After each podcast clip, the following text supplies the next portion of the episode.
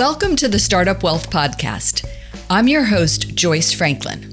If you work at a startup or a company with a startup attitude, this podcast is for you. Each week, we talk to an expert guest about financial success and lessons learned on the journey to long-term security.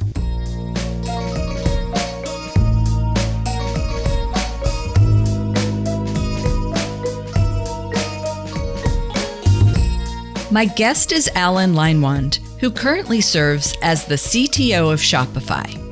When this interview was recorded, Alan was the S V P of engineering for Slack. His prior experience includes stints as C T O of ServiceNow and at social gaming company Zynga. And early in his career, he was training and writing code to help people build out the internet at Cisco Systems for seven years during their wild growth in the nineties. Alan has also been a founder, V C, board member, and advisor at many more companies. He is an expert in startups, strategy, product management, security, and scalability, to name a few. Knowing him for over twenty years, I think where Alan really excels is that he combines his technical knowledge to lead his teams to build great companies. Welcome, Alan. I'm thrilled you're here to share your knowledge. Thanks, Joyce. Great to be here.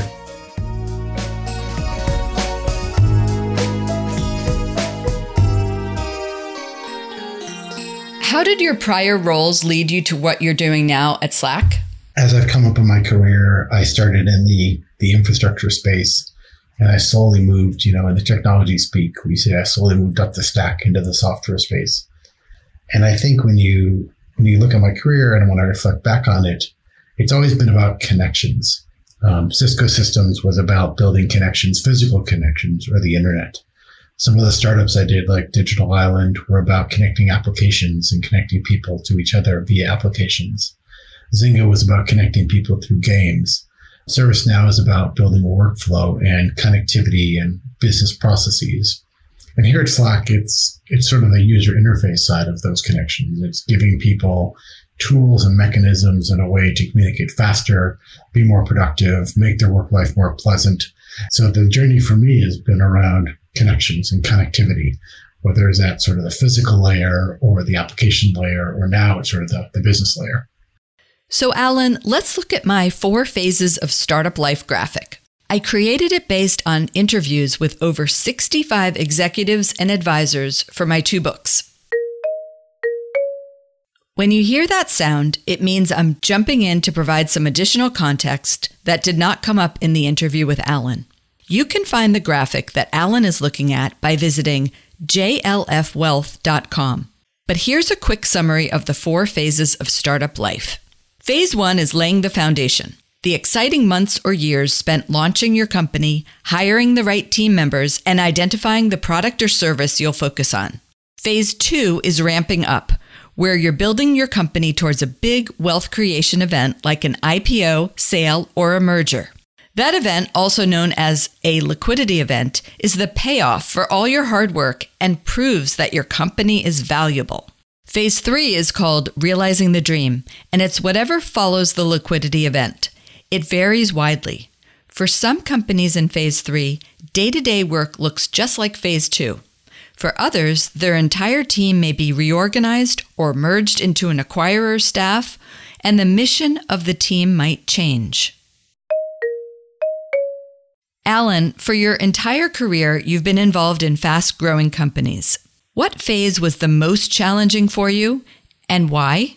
The thing that drives me every day is the ability to scale and the ability to move things up from, you know, tens of users to hundreds of users to tens of millions of users. Um, I actually think all the phases are challenging. I, I don't think there's any that you sort of can coast through. Uh, they all have different challenges themselves. If you look at your phase one, laying the foundation, I think there the idea around raising capital, selling the dream, getting people to think about how you allocate a limited set of resources is, is a very interesting phase, one that takes a lot of mental dexterity and a lot of vision. I think phase two, in terms of ramping up, it's selling that vision. It's making sure that you can bring other people on board. It's making sure you can motivate the team as they're going through that building phase. And sometimes that's some of the more exciting phases. You're creating enterprise value. You're putting a board together. You're raising maybe additional funding. You're driving the business and getting those first big wins and really starting to see business momentum.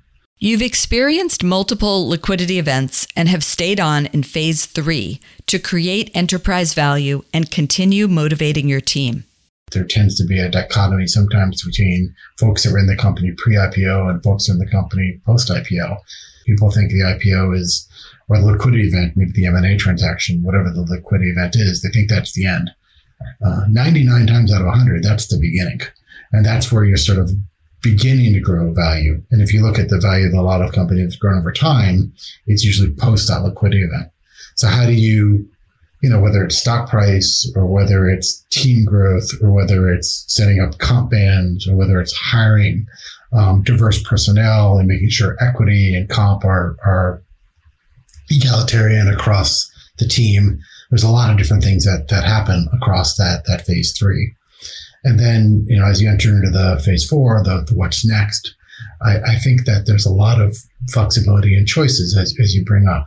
For me, when I enter that phase four, I keep thinking about how do we drive greater scale? How do we drive into the next phase? I guess I've, I've never really left phase three, because I'm trying to say. And uh, there are parts of phase four that are interesting to me, of course, um, you know, whether it is travel or charitable activities or passion projects, or I did do the venture, the venture world for a while. But to me, phase two and phase three is really the exciting time. It's the scaling, growing, building for scale, having that liquidity event, uh, whatever it ends up being.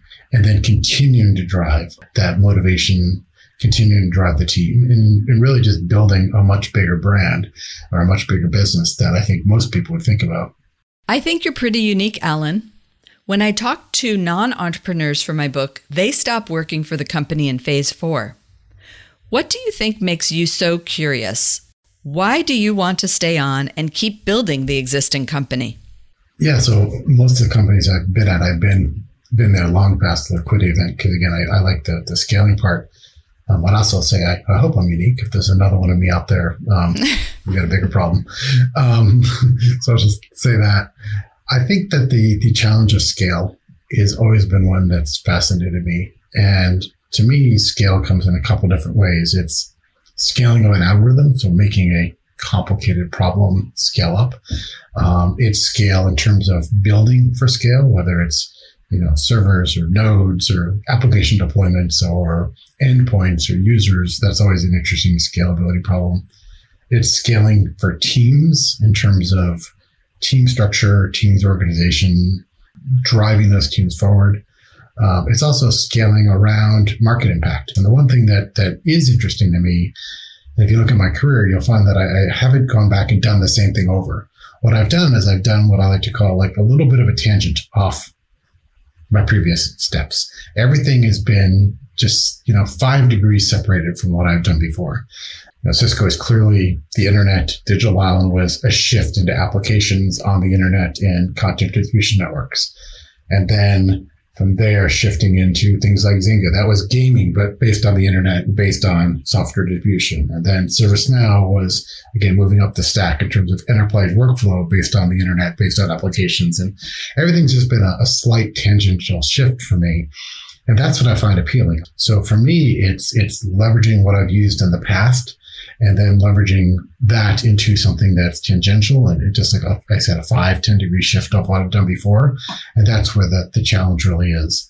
Um, you know, I'm, I'm not motivated personally to like go off and do a completely different career. Um, that's the part that's really interesting to me. Zynga was fascinating because, you know, social gaming was brand new. Uh, ServiceNow was fascinating because of large enterprise software was sort of going through a transformation to the cloud. Um, Slack has been fascinating because we're changing the way work gets done. We're changing the way people collaborate. Uh, that's just been a, a huge problem space to solve.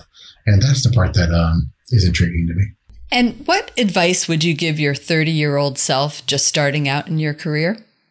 Um, first of all, go deep on something. I, I, I give a lot of people this advice, and that is to think about where can you be that subject matter expert? Where can you be that person that becomes the go-to entity in a given organization.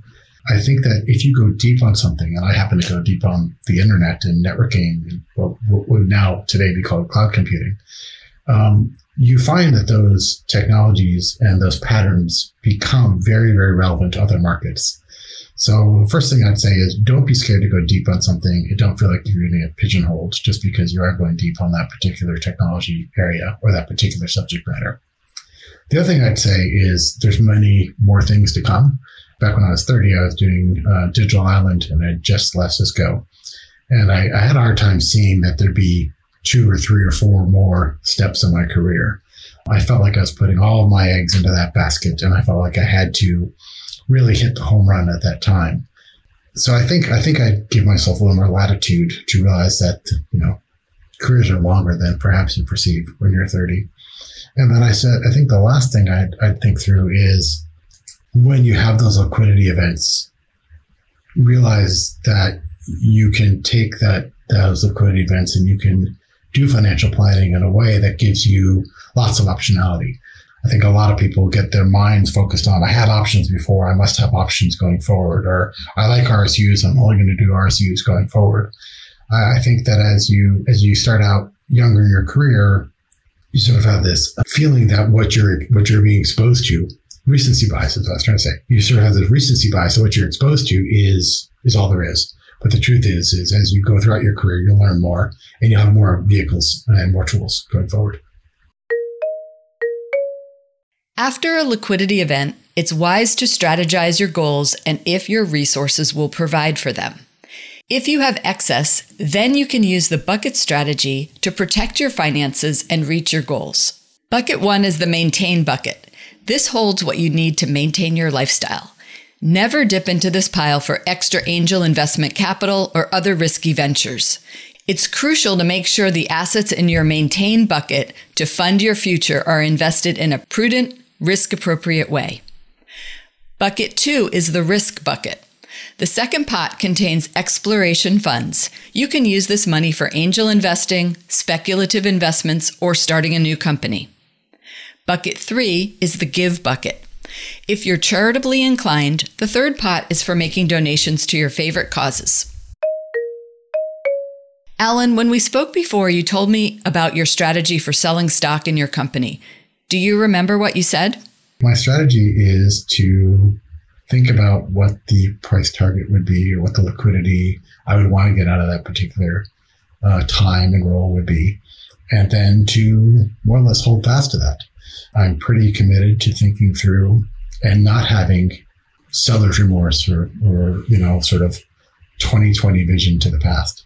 There's a lot of people who think I want to sell and have X liquidity. And then maybe the company does two X, or maybe the company does three X. Uh, and then they have sort of remorse. Oh, I wish I had held out. I wish I had done more um, holding. But the thing they forget is there's one hundred companies that ended up at zero point one X or zero point zero one X. So I think, I think you know, if I was to reflect back last time we talked, Joyce, I would say probably my strategy would be to find a number that you're comfortable with. If you hit it, have a little bit of conviction about it. And don't feel bad about selling, primarily because if you stay at the company, you're probably going to invest more and you're probably going to get more uh, liquidity events in the future. And secondly, I think people make smarter judgments about liquidity events before the event, and they let emotion get tied up in, again, recency bias about price and trajectory of the stock and things like that going forward. I think it's it's really important to set a goal, stick to the goal, and then be happy with it. When working for a publicly traded company, consider setting up a ten B five one plan if your company allows it. These plans allow executives and employees to sell company stock without being subject to insider trading rules or blackout windows. Share price, number of shares to be traded, and dates are the triggers used for trading stock under a ten B five one plan. In Alan's example, he actively watches the stock to hit his target. Have a price, write it down. I don't exactly hit that strike price all the time. I do have a little bit of local optimization on that day, but um, I'm usually pretty, pretty happy with the event that occurred. Um, you know, you look at some of the companies I've been involved in, the stock of, you know, from the time I've done my initial sell, the stock has gone up significantly. No regrets, really, because um, I've also been involved in organizations where from my initial sell, the stock has gone down pretty significantly in the future. So, so can we talk a minute about Zynga? I was just looking at the stock price to prepare for our interview, and I saw that in twenty twelve, when it went public, it had its high around March at the I P O and the low in August of the same year. Can you talk about any lessons learned being an executive there? Yeah, I think, you know, Zynga is, is a great company, great leadership, great company, great space. I have lots of friends there, and I'm, I'm a huge fan, and honestly, I still play some of the games daily. I think that, you know, the market for social gaming was one that was interesting. The market for being able to attract attention to eyeballs on the web and monetize that is interesting and still continues to be interesting. Uh, when the company went public, and it was a really euphoric, momentous sort of event, which I know everyone that was at the company, you know, myself included, were, were very, very proud of, of working at Zynga. Um, the stock did go through a, a bit of a roller coaster. And I think the lesson learned from there was, if you have the ability to do, if you, again, if you, if you're satisfied with the outcome and liquidity event occurs, then maybe you should take some liquidity. However, the stock, I think, has bounced back pretty good. I haven't tracked it in the past, past little bit, but it has bounced back pretty good, and the company continues to execute. So I could also argue, like, if I had held the entire time, then maybe I would have made more money off of Zynga uh, in the long run. So I guess the lesson is, you know, trust the power of your conviction. Maybe the one lesson I guess I would say is that sometimes the opinion you have as an employee of the viability of the business is different than the overall market opinion. Sometimes the market's wrong.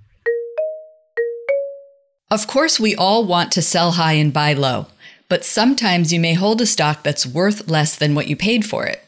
This is when you may want to use a strategy called tax loss harvesting. It allows you to capture a loss from the sale of a stock and use it to offset capital gains this year or in a future year from events like selling any stock, including that of your company, or capital gain distributions from your investment portfolio. So when you're working at a company, generally you're very bullish. You're getting your paycheck, your bonuses, your stock compensation. You're excited about the product, but the analysts may feel differently. The reality is that unless someone has insider information, in which case that person can't trade, a stock's price is reflective of all public information. For an employee, I think there's a real bias to think that the stock price is only going up and to the right. True. I think there's a bias that the company will be successful because you do have so much information about the company. One of the things that that's a good litmus test, I think, is to explain the company's value to people that aren't as involved. Um, I would explain what Zynga is doing to, you know, people that maybe didn't know the company, or I would explain what ServiceNow is doing to people that didn't know the company. And if it resonates with people that are unbiased, then that's that's an interesting data point.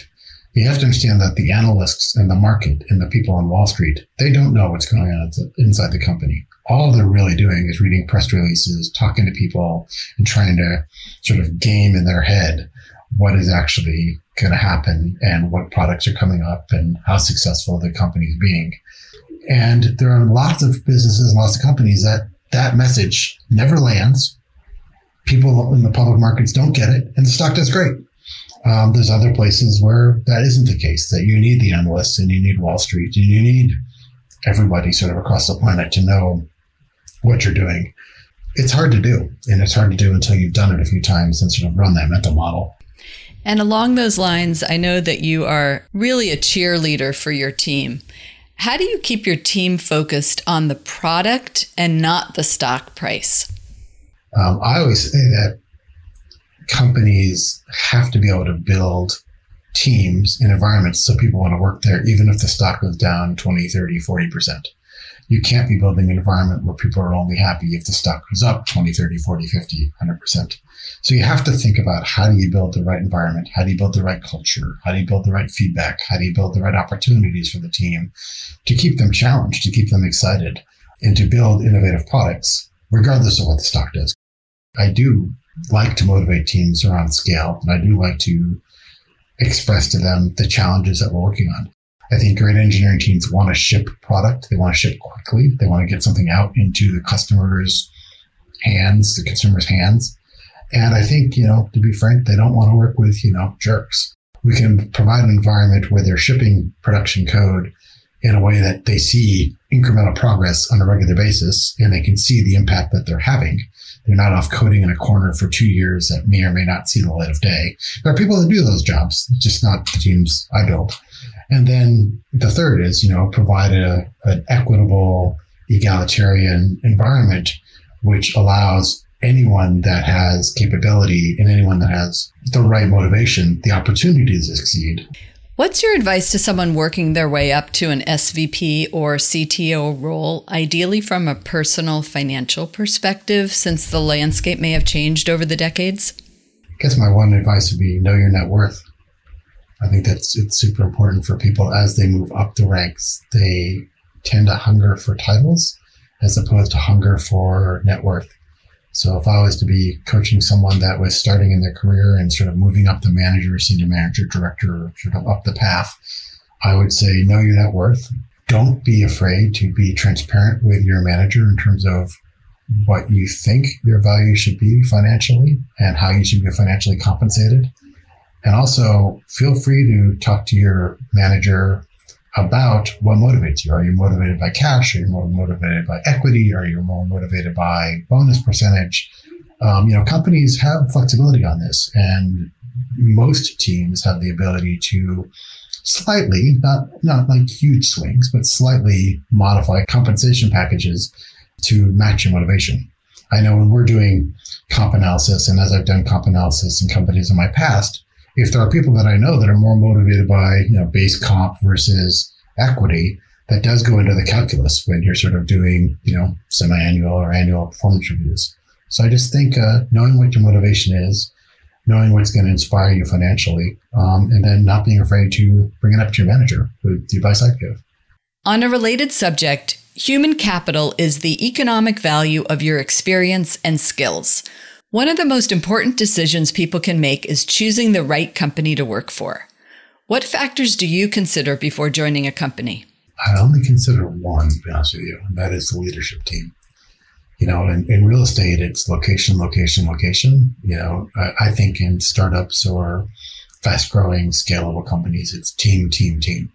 And what I mean by that is, you know, I think great teams can take product challenges, market challenges, um, all sorts of challenges, and work through them together with trust and with clarity. So I, I always look at the leadership team. Like, I learned that early on, obviously not very, very early in my career, because I was sort of uh, not in a position to sort of make those calls or to have that influence. But as I sort of went out into the world and started to explore different avenues, um, the number one thing I look for is the leadership team, their experience, their way of presenting their company, their values, their culture, the way they put themselves out there or don't in the marketplace, I think is super important.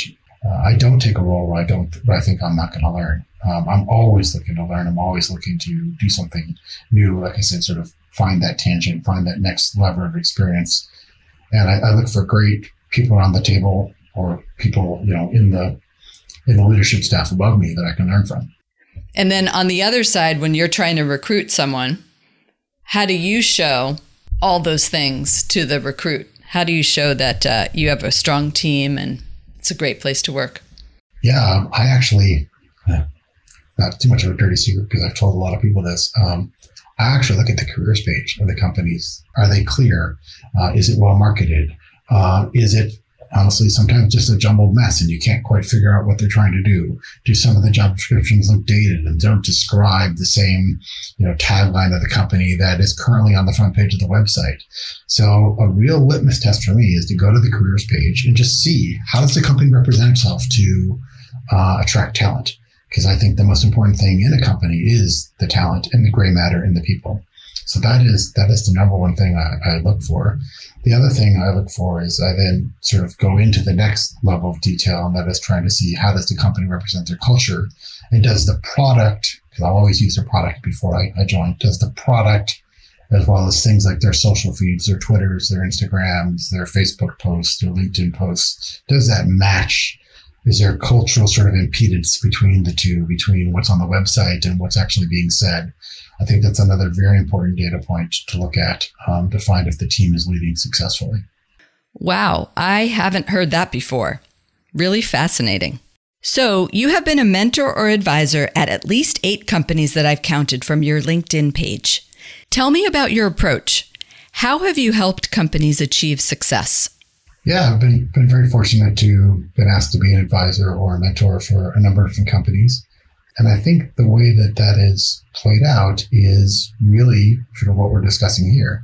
You know, at, at sort of a more basic level, I talk to teams about how to structure engineering teams. I talk to leadership staffs about how to think about who the best partners are in the industry. I think about, you know, some of those companies have gone through M and A transactions, so I've thought that helped them think about how to do due diligence, because I was on the venture side and I sort of knew that process as well. So it kind of depends on the stage the company's at and the challenges they're trying to address. And really the way I've, I've done it is I've just made myself as a sort of a, an advisor that's available for ad hoc conversations. So for me, I just want to be someone who can add value. And as long as I'm able to add value in one of several vectors, then I consider it a success. Um, as an advisor, you know, I, I do, and I, I insert myself in any way the company needs me to be inserted. Generally, it's a pretty light touch, but you know, once a month or once every six weeks, I'm probably involved with the company at some level. But it, you know, honestly, as an advisor, I consider myself more of a uh, one foot or a couple toes in the door, doing my best to help out uh, along the way. Uh, but all success goes to the team, not to not to me as an advisor. That's kind of what I'm trying to say. The team team drives it, and I'm just there to help and, and cheer and, you know, maybe whisper in somebody's ear every now and then. But uh, to me, that the real success is the, is the company that I'm advising, and I'm just happy to help if I can along the way. We talked earlier about O K Rs, which is short for Objectives and Key Results. This is a metric popularized by the investor John Doerr. How do you use O K Rs in your work? Um, yeah, we, I've been using O K Rs for three or four companies now, but I think being able to have clear objectives and clear key results for the team is super important, and also making sure those results are measurable. Um, you know, you'll hear people say things like, we want to improve the performance of X. And my first question always is, what does improve mean? Does it mean it's ten percent faster? Does it mean it's fifteen percent faster? Does it mean it's sixty percent faster? What's the number? Or you'll say, like, we want to hire to plan. Okay, how many people do we want to hire this quarter? What's the what's the number? Is it a number that I can put on a plot somewhere? Is it a number I can I can look at and actually understand how it's going? Are there blockers? Are there are, are we on the right trajectory to hit that result every quarter? So yes, I, I tend to like to use objectives and key results. Objectives being the the vision, the strategy, the what are we going to go build, and the key results as you know, week by week measurements that'll help us understand, are we on the way to get there? And if we're not, what are the trade-offs we need to, you know, alter course to, to continue to hit it? Or do we just drop the key results, or do we need to be more aggressive or less aggressive? And that's always a an active conversation. You know, it's the classic, um, you don't know how good you're doing unless you can measure it. So I just really believe in measuring things and um, making sure that those measurements are tracked over time, because I think it, it, it focuses people. I think it motivates the team. I think it allows people to, to look literally at the graph. Are we going up or to the right? Are we hitting the right data points or not? If we're not, okay, what are we going to do about it? So when we spoke before, you said you were constantly playing catch up and learning when you were in phase one of your company, your startup. Would you talk about your experience there? You know, each of these phases has a fun part in my mind. Um, but the real fun part in the beginning is, is learning and understanding what is the market you're trying to address, understanding what is the technology you're trying to build, understanding what's the team you need to put in place. And that's where like the synapses fire quickly in my mind to try and get things moving. So I think that's that's an exciting part of that that phase is really the creativity, the Uh, exploration, the pivoting, the finding out, well, we had this idea about X, but that was completely wrong. So let's go do Y, or maybe it's, you know, X divided by two or two X sort of thing. And I think that there's, there's a lot of work to be done in terms of thinking through how do we find that, you know, in the classic engineering talk, product market fit. How do you figure out are we actually going to build something that people are going to want, or enterprises are going to want, or consumers are going to want? Are we building something that, that makes a lot of sense? And then testing it over and over and over again is something that um, is really, really exciting about that phase in my mind. And it's really about making sure that we contribute, understand, and then constantly evaluate and constantly rethink. Um, it's really the the challenging part of that phase is being able to iterate enough to the point where you feel like you're ready to build and grow off of it. The co-founder of Slack, Stuart Butterfield, famously pivoted from another company that was not doing so well. In your opinion, what should a founder do if they're in phase one and things are just not on a trajectory for success? It's a good question. I guess my overall thought would be to seek advice. You know, I, I wasn't at Slack at the time, so I really can't talk to how they made that, you know, now very famous pivot from a game company to Slack. I wasn't involved in the company at that time. I only came in a couple of years later. But if I know Stuart and I know like how the company thinks, I would say they they spend a lot of time seeking advice, testing, trialing, and trying to find a way that the technology they built could be useful. So what should somebody do? I would say just continue to be curious, continue to have a, a growth mindset in terms of what could we do with this. Maybe the market we originally targeted is wrong, but there might be other markets out there. Seek advice, seek help, and just continue to think through, are there folks in your network that might be able to expand how you think about the product you're building? Are there folks in your V C network or in your investor network that might be able to challenge you and say, have you thought about healthcare, or have you thought about automotive, or, you know, maybe there's other markets or uh, other areas. So if I was in that situation, I would just continually try and think through, who could I seek knowledge from? Who could I learn from? Who could I test my theories with? As opposed to sort of being fixed into, this is what I set out to do, and if I just keep doing it, uh, I'll eventually come out with the right outcome. Do you have any experience in phase one at a company where it just wasn't working and then you realized it was time to move on to something completely different? I did have one phase of my career where um, we were funded, we were a venture capital funded company called Telogis Networks, which right at the end of the dot-com bust was trying to move into infrastructure and data centers. It didn't work, and we ended up shutting that company down. So yeah, I've, I've had that experience. I think at that particular time, though, it wasn't what we're doing is wrong, but it was more like the entire market for this space, this entire industry, technology at the time just isn't taking off and isn't growing at the way we thought it was going to grow. So we're going to go off and do something else. So I had the fortune of not producing a product that didn't have a product market fit, but I think I pre- helped produce a product that the market just wasn't there anymore. Thank you so much for sharing your knowledge. Where can people find you? Um, people can find me on LinkedIn. Uh, they can find me on Twitter, just at my last name, and they can find me on Slack. Thank you so much, Alan. Thanks for listening to Startup Wealth. Today's show was produced by Eric Johnson from lightning pod dot f m. Original theme music by Philip Reynolds Price.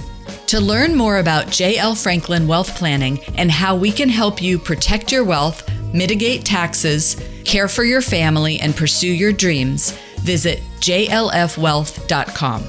We are a growing firm. If you are an experienced advisor who subscribes to our approach and wants to grow with us, please get in touch.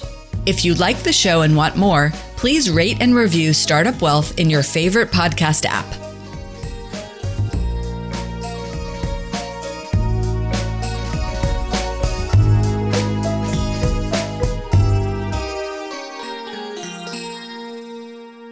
This podcast is for educational and informational purposes only and should not be construed as specific investment, legal, tax, or financial planning advice. Please consult with your professional advisor before taking any action based on the content discussed.